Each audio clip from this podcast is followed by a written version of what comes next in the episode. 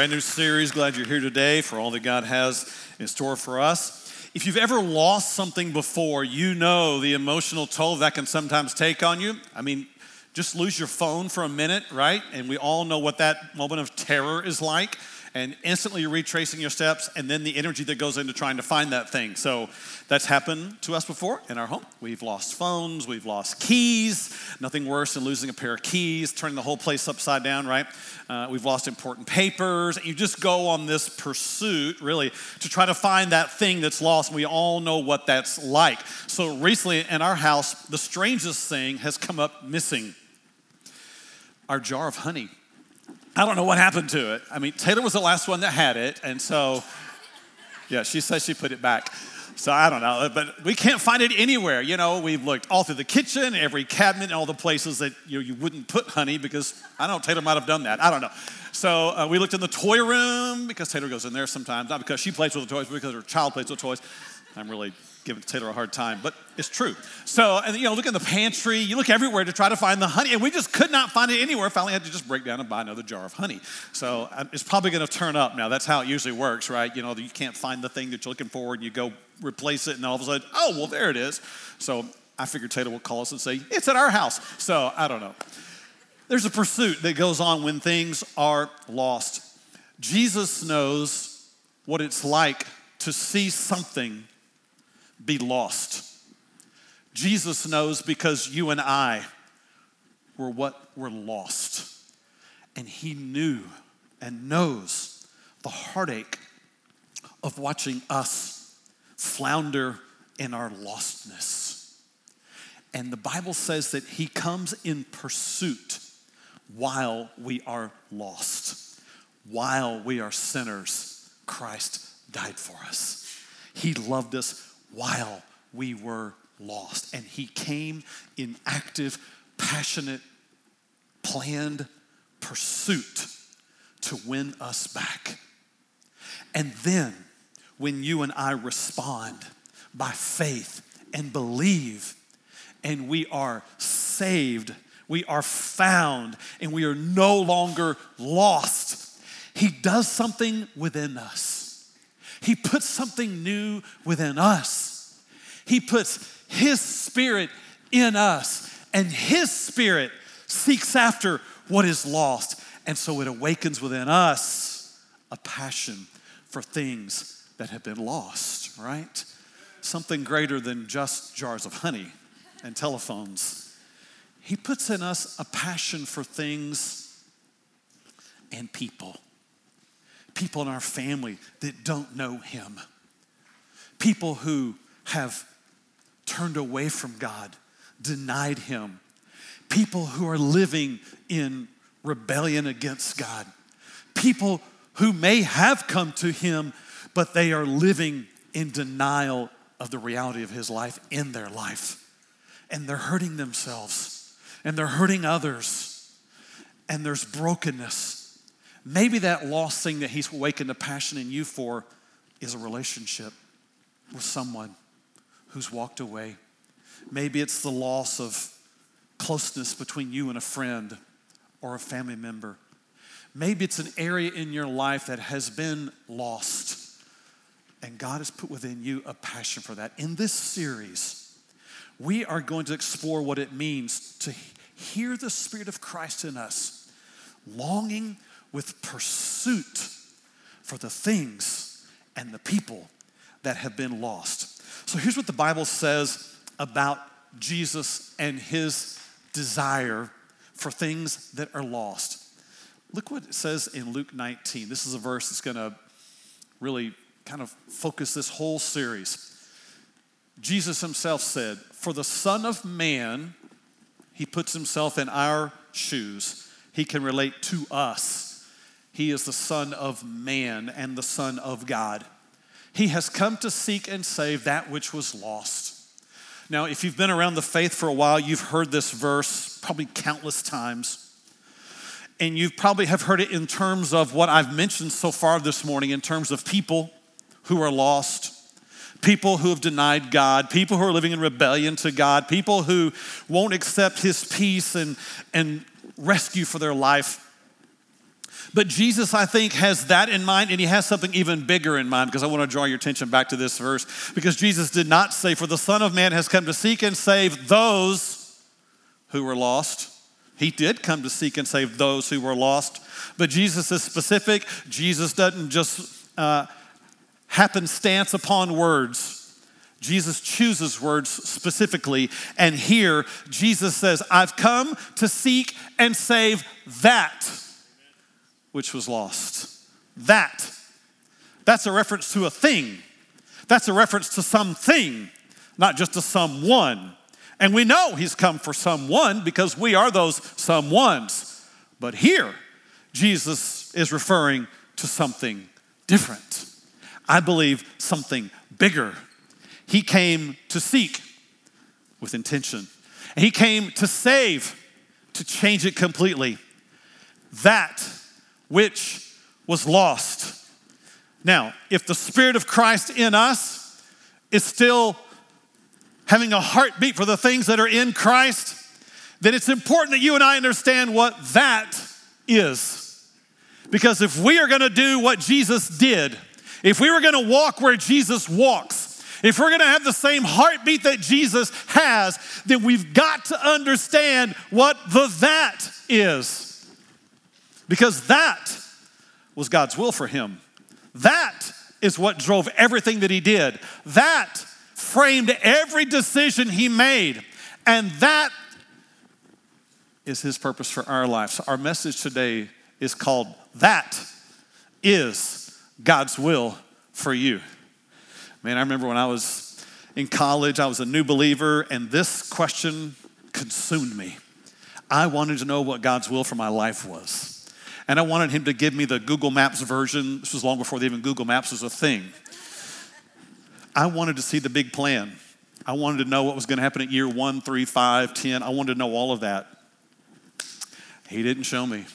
He showed me the next step to take, and that got me to year one, three, five, ten, and so forth. But here, I believe the Bible unfolds for us, and Jesus tells us what is the big picture will for every one of our lives. And this one thing, as it framed God's will for Jesus, as it framed every decision he made, this one thing too, the that is God's will for us. Now, to understand that, we have to go back. We're going to go back to the beginning of Scripture. You'll notice we do that a lot here because Scripture is whole. Amen? Old Testament, New Testament is all God's Word. The story is complete from beginning to end. Uh, the Old Testament is not God waking up on the wrong side of the bed, and New Testament, Him waking up on the right side of the bed. That's not what it is. It's an entire story, one story, and it is complete. The Old Testament, like I told you last week, is the best commentary for the New Testament. God's word is complete. So we go back to the beginning and we know that God created Adam and Eve and he put them in a garden and he intended them for them to live life with him as the center of their life.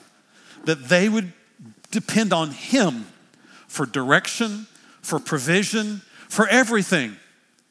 That when they needed to know what was right and wrong, they would look to him to be the one to tell them and he put a tree in the midst of the garden and said, I don't want you to eat from this tree because this is the tree of the knowledge of good and evil. I don't want you to eat from that and you be the one who determines what's good and evil. I want you to depend upon me to tell you what's good and evil. Amen?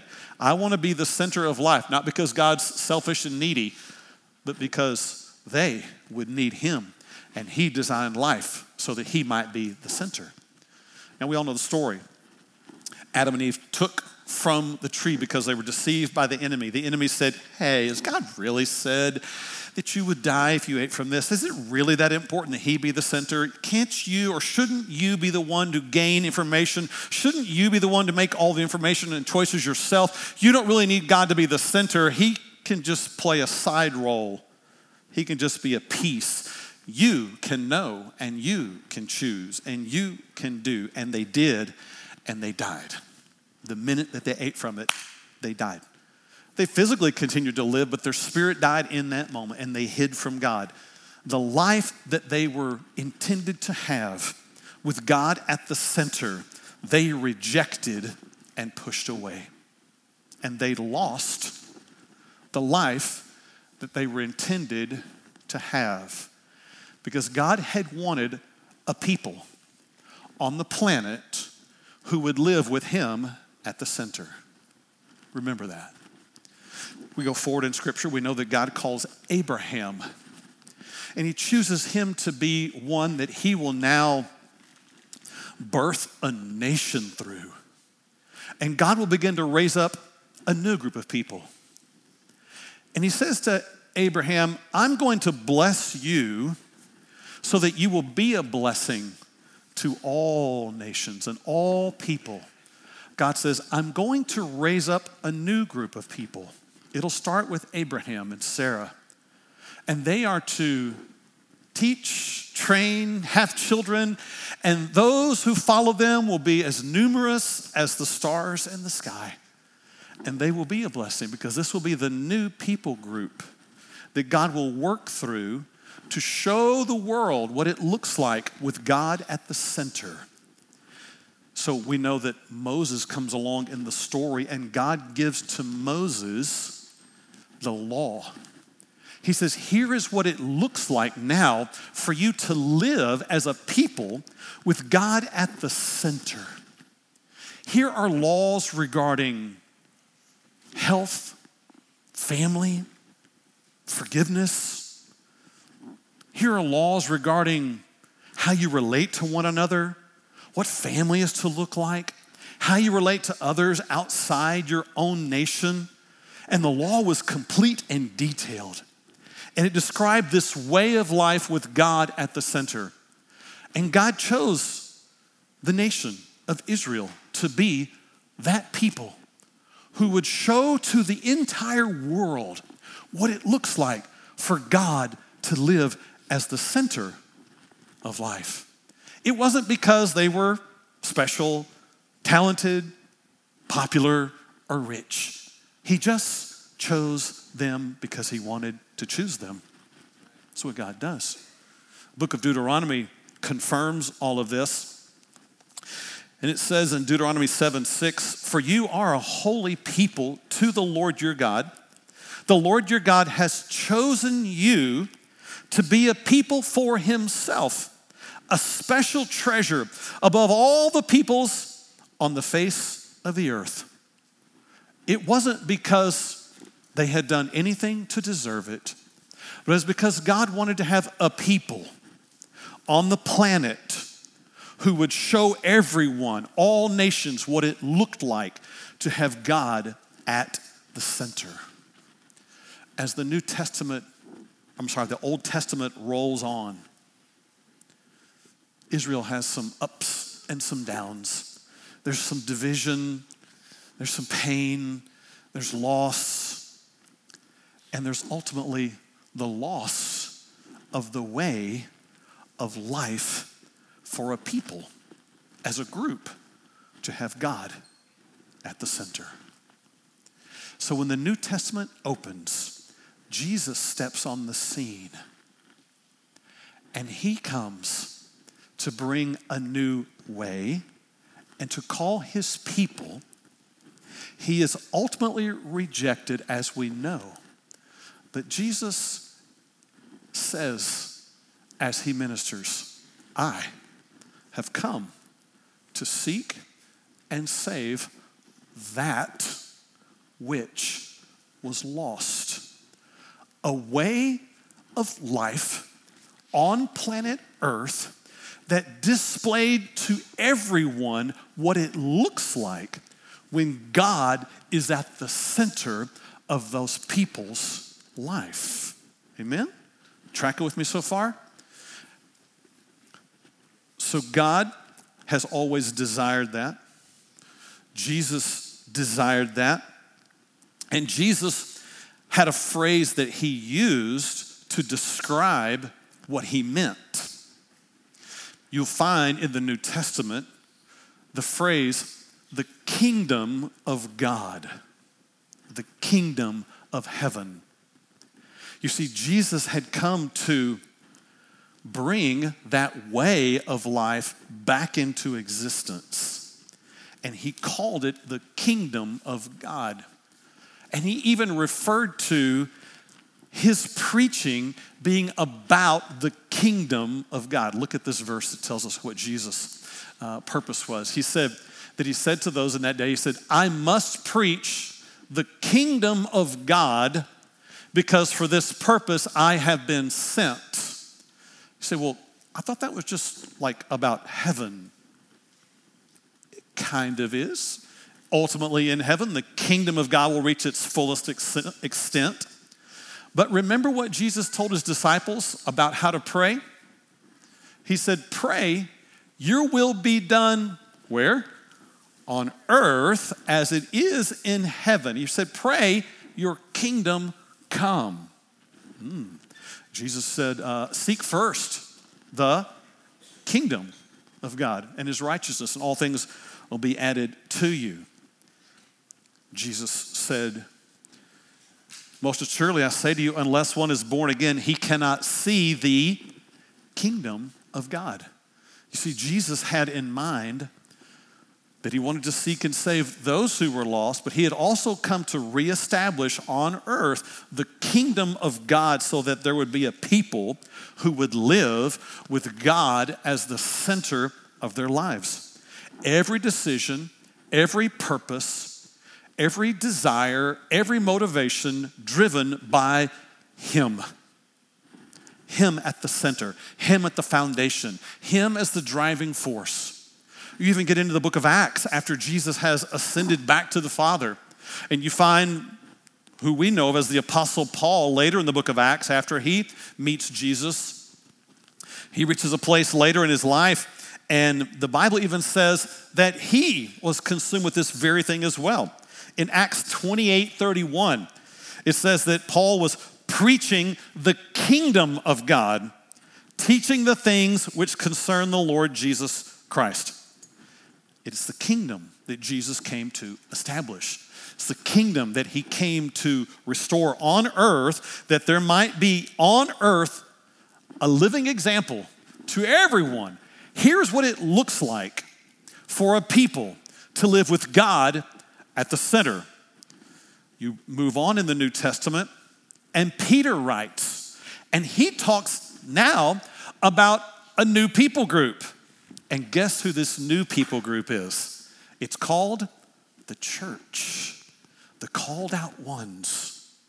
We are now the chosen people who were called to live on planet Earth as those who live with God at the center of our lives.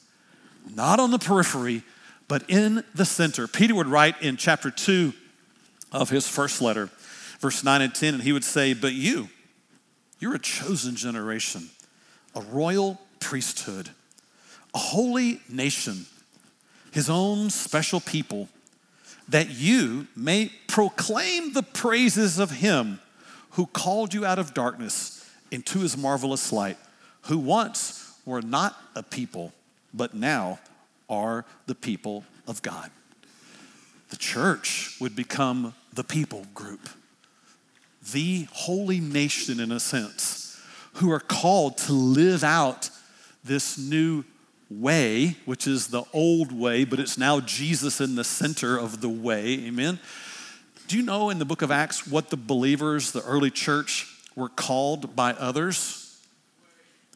They were called the way, that's right. They were followers of the way. Interesting. There was a way of living a way of life that is the kingdom life that is lived with Jesus at the center. And the believers in the New Testament understood this truth and they were consumed with this truth that we must live now as people of the kingdom who live with Jesus at the center and the church is an experience that shows that. The church is the one who teaches that. The church is the one who proclaims the gospel that gives you entrance into that. And the church is the one who's given the keys to the kingdom. Amen. We are the ones called to be the teachers, the evangelists, the, the ones who live with Jesus as the way of our life. Amen?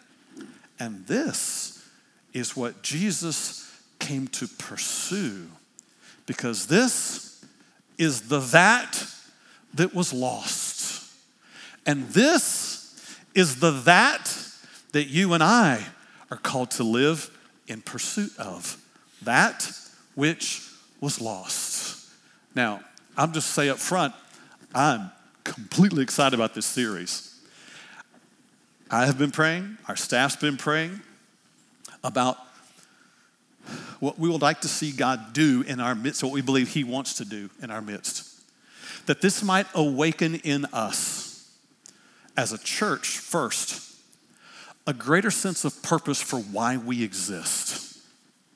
And that individually we might come to a greater understanding of why we personally exist and it fuel us, it fire us, it frame everything about us, just like it did in Jesus. He said, For this purpose is why I was sent. And I can get truly excited about us individually and us as a church coming to the end of this series and saying, This is why we have been sent. Amen? Amen. So, this is what Jesus came for. We get this sometimes confused in our own thinking and sometimes in the culture. Because sometimes salvation has gotten limited down to just a piece of my life. People want to get saved so they can go to heaven, but that salvation has little to do with their life.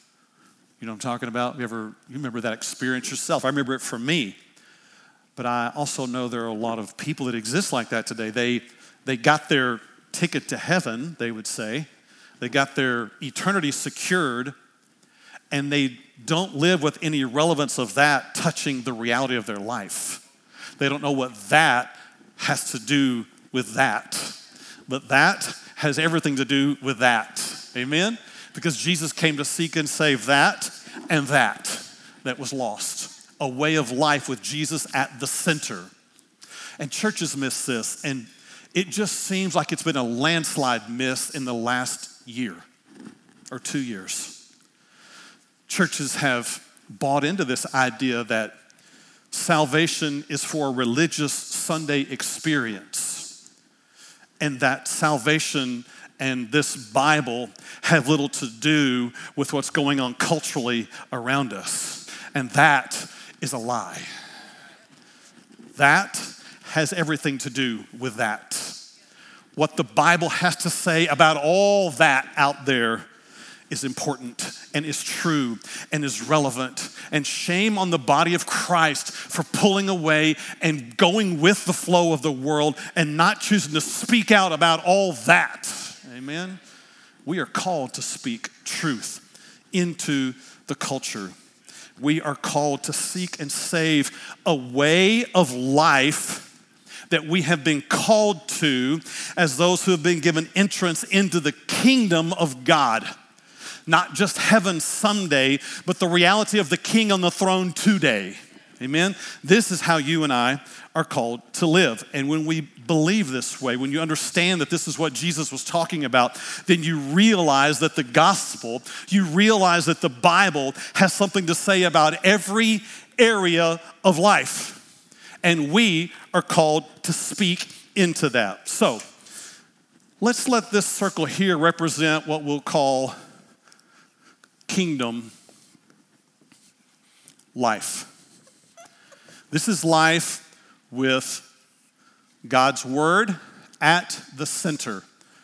What he has said, what he has called us to. The Bible describes what it means to know Him through Jesus Christ. To have redemption, to have salvation, but not just as a separate religious experience. Because the Bible speaks to every part of who I am in my soul. Now, if you remember our past series, I'm not talking about just your spirit, that part that is saved, but I'm talking about your mind, your will, your emotions, your behavior, your memories, your relationships, everything that makes up who you are. The Bible speaks into all of that. The Bible speaks about how we can have peace in our mind. The Bible speaks about how we can have our emotions reframed to feel what God feels and not just have our life driven by what we feel. The Bible talks about how we can have our behavior conformed to be like that of Jesus Christ and live in obedience to Him. This is salvation, not segmented from our life, but the basis of our life that changes everything about who we are. Amen. This is where I find truth for me personally, for you personally. This is where you frame your life. This today, this gathering is not to be a segmented piece of your life. It is to be part of the foundation of who you are as a child of God, belonging to the church of Jesus Christ, living out the realities of the kingdom of God here on this earth. Amen. Amen. Amen. Yeah. Come on. So, the Bible speaks about all of that, and it is to frame who we are. The Bible also speaks about marriage and it defines what marriage is. Marriage is a man and a woman. Not two men, not two women, not two people who once were men, think they're women, not confused. I mean, not certain about who they are, but they're confused. They're, no, it's a man and a woman surrendered to God. This is God's design for marriage because marriage is a picture, the Bible says, of what it means to know God. The husband is to love his wife like Christ loves the church. And a wife is to love her husband in the same way that the church loves Christ. It's a kingdom matter. Marriage is to be a kingdom experience that's to reflect the kingdom of God, a way of life on earth. And that's why you're to hear us speak about that here at Vertical. Because we are talking and preaching about a way of life that is established for us by God in His Word, commanded by Jesus, and to picture Jesus and to glorify Jesus. We cannot alter that idea because the world wants to change the definition. We cannot go down that path because we are living a life and seeking to teach and preach a life that is kingdom life. It's a way of living, and the Bible speaks about that. The Bible also speaks about education. The Bible has a plan for how you and I, as parents, are to train up our children. We're to train them and raise them up in the ways of God. We're to bring them up and teach them. In Deuteronomy, it said, Parents, you're to teach them when you rise up in the morning, when you sit down for breakfast, when you get up and you're walking in your house when you get up and you walk out of your house, when you're working, when you're talking, when you come back into your house, when you lie down, when you get up, your life is to be a continual teaching, preaching message of this is the way of following God. Amen? That's what we're called to as believers. This is our responsibility. And I, I just marvel that some buy into the idea that the way Christian parents are to teach is to lay out all the options before their kids and let them choose which way they should go. Come on now. We are to be teachers, evangelists, proclaimers of the way. You didn't come here this morning for me to tell you about Jesus, Buddha, Mormonism, Catholicism, and at the end of the service say, which one do you want? Hello? You came here, and we exist here to proclaim the good news of the way of following Jesus only. And so when it comes to training children, God help a child who is somehow supposed to choose between evolution and creationism, who is somehow supposed to choose the gender given to them by God or some gender fluid discussion given by some strange. Hmm.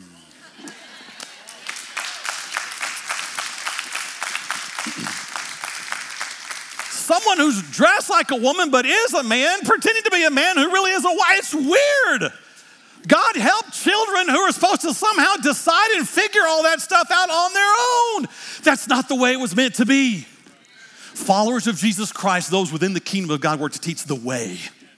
We are called to that. And you'll find that here at Vertical Church, not just because we're some standalone group, but because we have all banded together as a people who say, This is what we do. We are teaching the kingdom of God and a way of life that shows Jesus at the center. Amen? So, marriage is that for one man, one woman, a covenant. Education is that based upon Scripture. It wouldn't hurt my feelings if one day there was a vertical school and a vertical college and a vertical seminary that was teaching a way of life for children and families and those who graduated from high school into college and those who were training others for ministry today. Because God help us, it's not happening out there like it used to.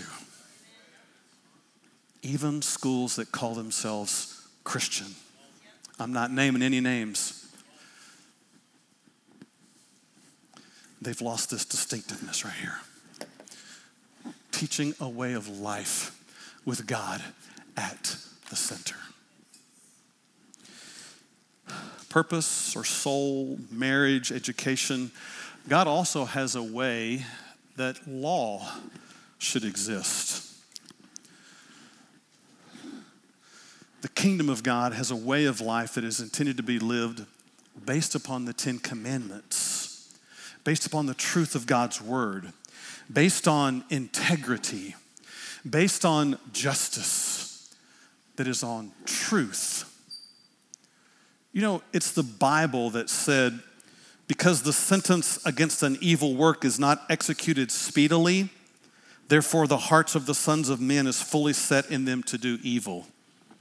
The Bible said that.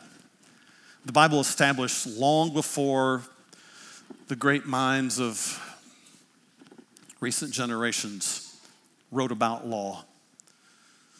The Bible intends for the community of God, the kingdom of God, to be lived based on the laws of God, not on racial equity, of deciding what is right based on the color of your skin or based on social equity based on your needs or dysfunctions having truth adjusted or bent for you. God established that the kingdom would be a realm in which people live their lives based on absolute truth found in God's word. Amen. There's a way of life that is to be lived even with science at the core or based on the core of God's word.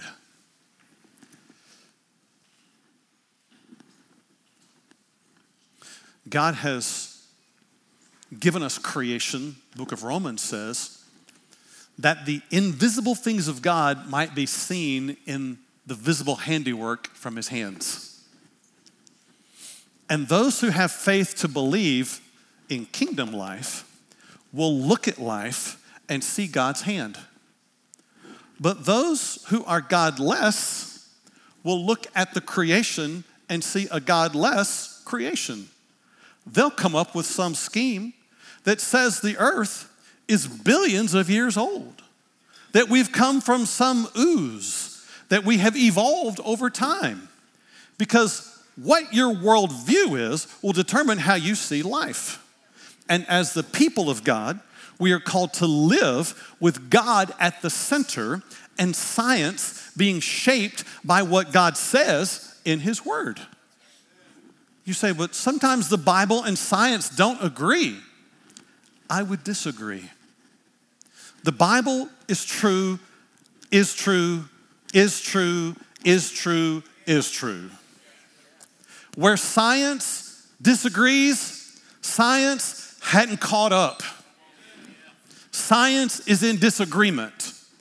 If you put two facts before me and one of them is God's word and something else is some science or scientist report, I'm just telling you, I don't care how many facts this person has, I'm always going to go with God's word. I don't follow degrees, I follow the word. Amen? All right? Amen. Even when it comes to medicine, God has established that we are His creation. God has established that the most important part of who you are is not your body, but your spirit. Life comes from what is inside you, in your spirit. And I'm not going to preach my entire series again from these last two months, but I will say to you when there is dis-ease in your spirit and soul, you will most likely have dis-ease in your body. God's goal is to have health and life in your spirit. And when you are freed from bitterness, resentment, guilt, shame, isolation, rejection, depression, anxiety, when you're freed from those things in your spirit, you will find a greater place of health in your emotions and your mind and your body. It's true. And God intends us to live with that as our core. He never intended for the health industry to be a profit machine.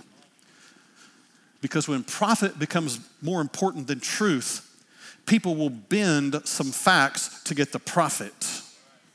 And when that happens, people like you and I end up being the victims of the perversion, right? We end up paying the price for a lack of health because some are choosing to go with the money they make over the truth that God has spoken. Medicine. Let me add another one up here business. God's designed for people to earn a living. There's nothing wrong with that. There's nothing wrong with having a profit from business that you sell. But God says, uh, the greatest among you will be the servant of all. Jesus said that.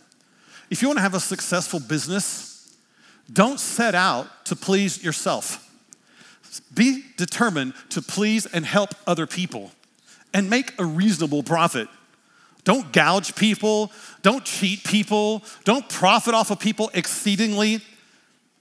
Seek to earn, seek to work, seek to be honest, seek to do good for people. This is the kingdom way. Jesus said, again, whoever wants to be great in the kingdom Make yourself the servant of all. Amen?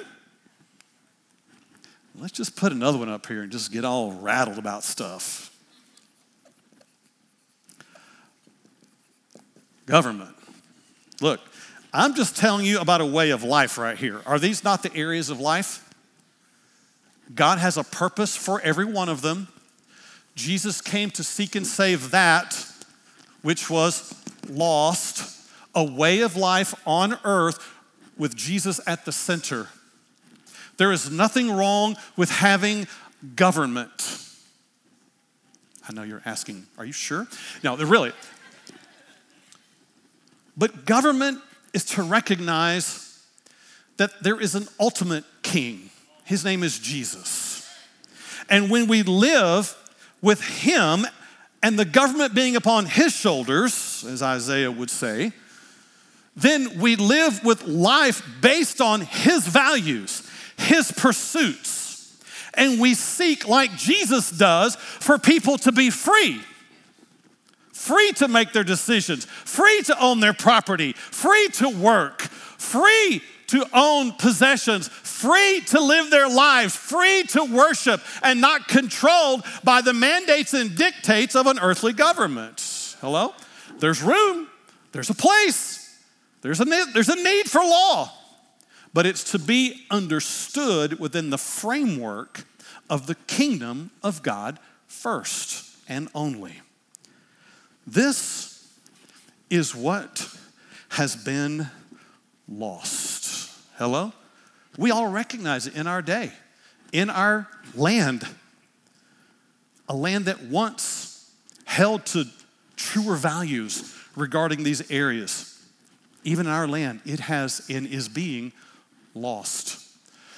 And Jesus established the church and gave the church the keys of the kingdom to unlock and to lock, to open and to shut, and to establish this life. This is what you and I are called to teach. This is what we must live out together. This is why we exist. But there's another version out there today that is tragically sad to me. And it is not a kingdom life model, but it is a religious life model. And at the center of this model, I'm not going to go around all eight of these. You can breathe a sigh of relief. It's okay. I understand what time it is. The religious life takes God and says, Has God really said? And it believes the lie of the serpent and pushes it aside and replaces the center with me. I will choose what I believe is right. I feel this way, so I'll go this way. I want to do this way, so I'll go this way. And I'll do God a favor. I'll do myself a favor, and I will let Him in as a segment of my life. I'll give Him Sunday morning. And boy, I'll feel good about going to church. And you know, He'll be a good phone call, text away for me. When I have my hard times in all the other areas of my life, when these things start going south on me, I'll pray to God. I'll ask Him to help me. I'll ask Him to deliver me. I may even make a few promises to Him, but I don't know. But I'm gonna keep Him as a separate part of my life so that what I do and believe here doesn't touch the other areas of my life. I keep him separate. This is where many religious people live. They live with Jesus as a part of their life. They want to cry out to him when their marriage is not going well, but they really don't want to talk to him or hear what he has to say about how to make their marriage glorify God. They want to cry out to him when their finances aren't going so well or business is going south, but they're not interested in living their life under the integrity and lordship of Jesus Christ in their business. They want to keep Jesus out of the business. They want to keep Jesus silent in the business. They want to keep Jesus separate. Keep Jesus separate from government. Keep Jesus separate from education. Keep him on the side. The school's got their thing, but we got our thing. It's a separate thing. They want to change it from kingdom life to religious life and put Jesus as a piece of that life. And they wonder why their life absolutely tanks.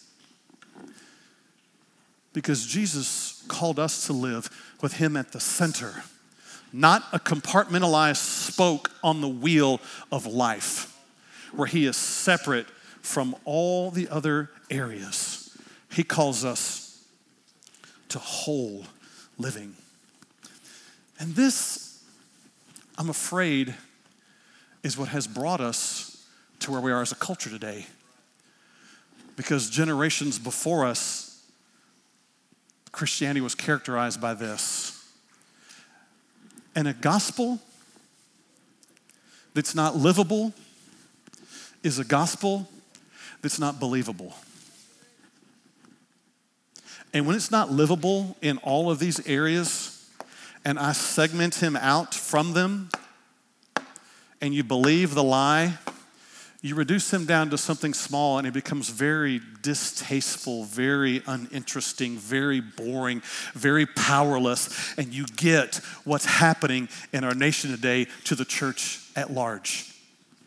Powerless churches who are performing and going through the motions but there's no life change, there's no surrender, there's no passion, there's no pursuit. They're just playing the game instead of living with Jesus at the absolute center, making all the decisions for every part of their life. Amen? kingdom living. Seek first the kingdom of God and his righteousness, and all these things will be added to you. Now, there's one other version. We're called to kingdom life. Often people substitute it with religious life. The other version is a completely godless life. This is where Jesus is removed outside the sphere. And Jesus and the Bible and anything to do with it is actually canceled. Because we don't want to have him to do anything with life. That's too narrow. That's too restrictive. That's too offensive. And they want to put things in place like a ministry of truth to try to undo what the church is saying. Do you get what I'm saying here this morning? If you've watched the news, you know what I just said. If not, over the coming weeks, you will. Because this life says, no, man is the ultimate center of life. Man decides what the soul needs, what marriage is, what education is, what law is, what science is, how medicine functions, how business operates, how government should function, without any reference to Christ. You recognize that life? It's in complete war against the kingdom life. But this is what you and I are called to personally. I believe this is what you and I are called to socially, even do. I believe it is our responsibility as the church to live in such a way, shape our lives in such a way, and cause others to be led to a way that this is what even culture looks like. And if you believe that, you know at some point there are going to be some grand political moments because you and I are not called to live a faith that is separate from the reality of life you and I are called to live a life that has Jesus at the center. And it's not just my salvation alone, it is a way of living. And that will bump up against the world. Amen? And you and I are called to live in this way. Now, let's read a passage of scripture and we'll finish up today. Because I want to show you where the story is and the context of Jesus saying he came to seek and save that which was lost. So turn to Luke 19. And here we have a story, beginning of verse 1, about Jesus and how he comes to make this statement about that which was lost. Verse 1 says, Then Jesus entered and passed through Jericho. Now behold, there was a man named Zacchaeus who was a chief tax collector, and he was rich. Zacchaeus a man that we'll find from a Jewish background, a man who's working, though, for Rome, a man who is a tax collector, a man who's carrying out the laws that often were against believers. A man who is collecting those and often having to put Christians in some very awkward positions, followers of the way in awkward positions. And Zacchaeus is making money off this deal. He's banking off of being a tax collector because he's collecting some and he's taking some. And he's accusing some and he's taking some. And he's getting paid a lot and he's gotten rich off of a way of life. But The Bible says that he sought to see who Jesus was. He had heard about Jesus, he'd heard about this gospel of the kingdom. He'd heard about the kingdom of God and a way of life and Zacchaeus is interested because the way he's walked in, the pursuits that he has had, are not panning out like he thought. He's got lots of money, but he's got lots of problems. He's rich and he's powerful, but he is broke on the inside. He sought to see who Jesus was, but could not because of the crowd, for he was of short stature. Poor Zacchaeus, this dude's short, and he can't see. He can't get up into the front of the line to see. And I bet those who were there weren't offering Zacchaeus any ups in line. It's like, Oh, no, dude, really? You ain't, uh-uh. It's Zacchaeus. It's tax collector guy. No, sorry. No one's given him any ups to get to the front of the line where he wants to be to see who Jesus is and what he is all about. Verse 4, it says, So he ran ahead and he climbed up into a sycamore tree to see him, for he was going to pass that way. Zacchaeus is resourceful. He goes ahead, he gets down the path a little bit, finds a tree, climbs up in it, positions himself, and says, I'm waiting here. I can see him from here. Verse 5 And when Jesus came to the place, he looked up. Zacchaeus must have been up in that tree. He's short, but he's up, and Jesus, it says, looks up, and it says, and he saw him, and he said to him, Zacchaeus, make haste and come down, for today I must stay at your house. Of all the people, Jesus chooses Zacchaeus because Jesus sees heart. Jesus sees what's going on inside. And Jesus says, Zacchaeus, get out, of that tree. Boy, I'm coming to your house today. You need to hurry up and get on there because I'm coming there today. So the Bible says uh, in verse 6, it says, So he made haste and he came down and received him joyfully.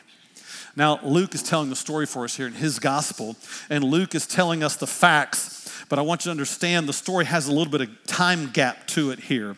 We read it and just happens, you know, just like this. But there's a little bit of delay here because he comes down, uh, he receives Jesus joyfully, they hug and they talk.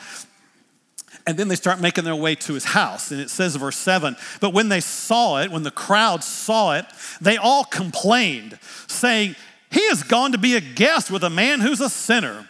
Everyone else knows who Zacchaeus is. And like, we don't like that guy. And Jesus is going to have dinner at his house. Really? Come on, Jesus, what are you doing? It's, it's Zacchaeus. We don't, no one likes him. Verse 8. Then Zacchaeus. Now, this is where the pause is right here. So just let's just take a deep breath for just a moment. There, that gave Zacchaeus time to get home and prepare, prepare a meal in the story. So Zacchaeus prepares a meal.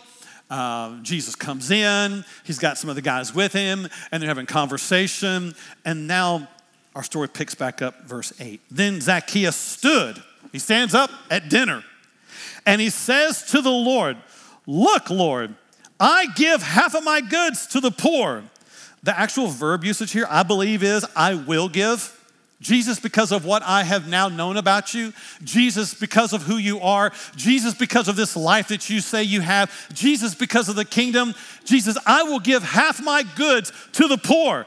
I'm gonna change how I live. I will be different. I've stolen from the poor, now I will give to the poor. I've taken from those who didn't have, but now I'm gonna give to those who are poor. And he says, I'm gonna give half of my goods.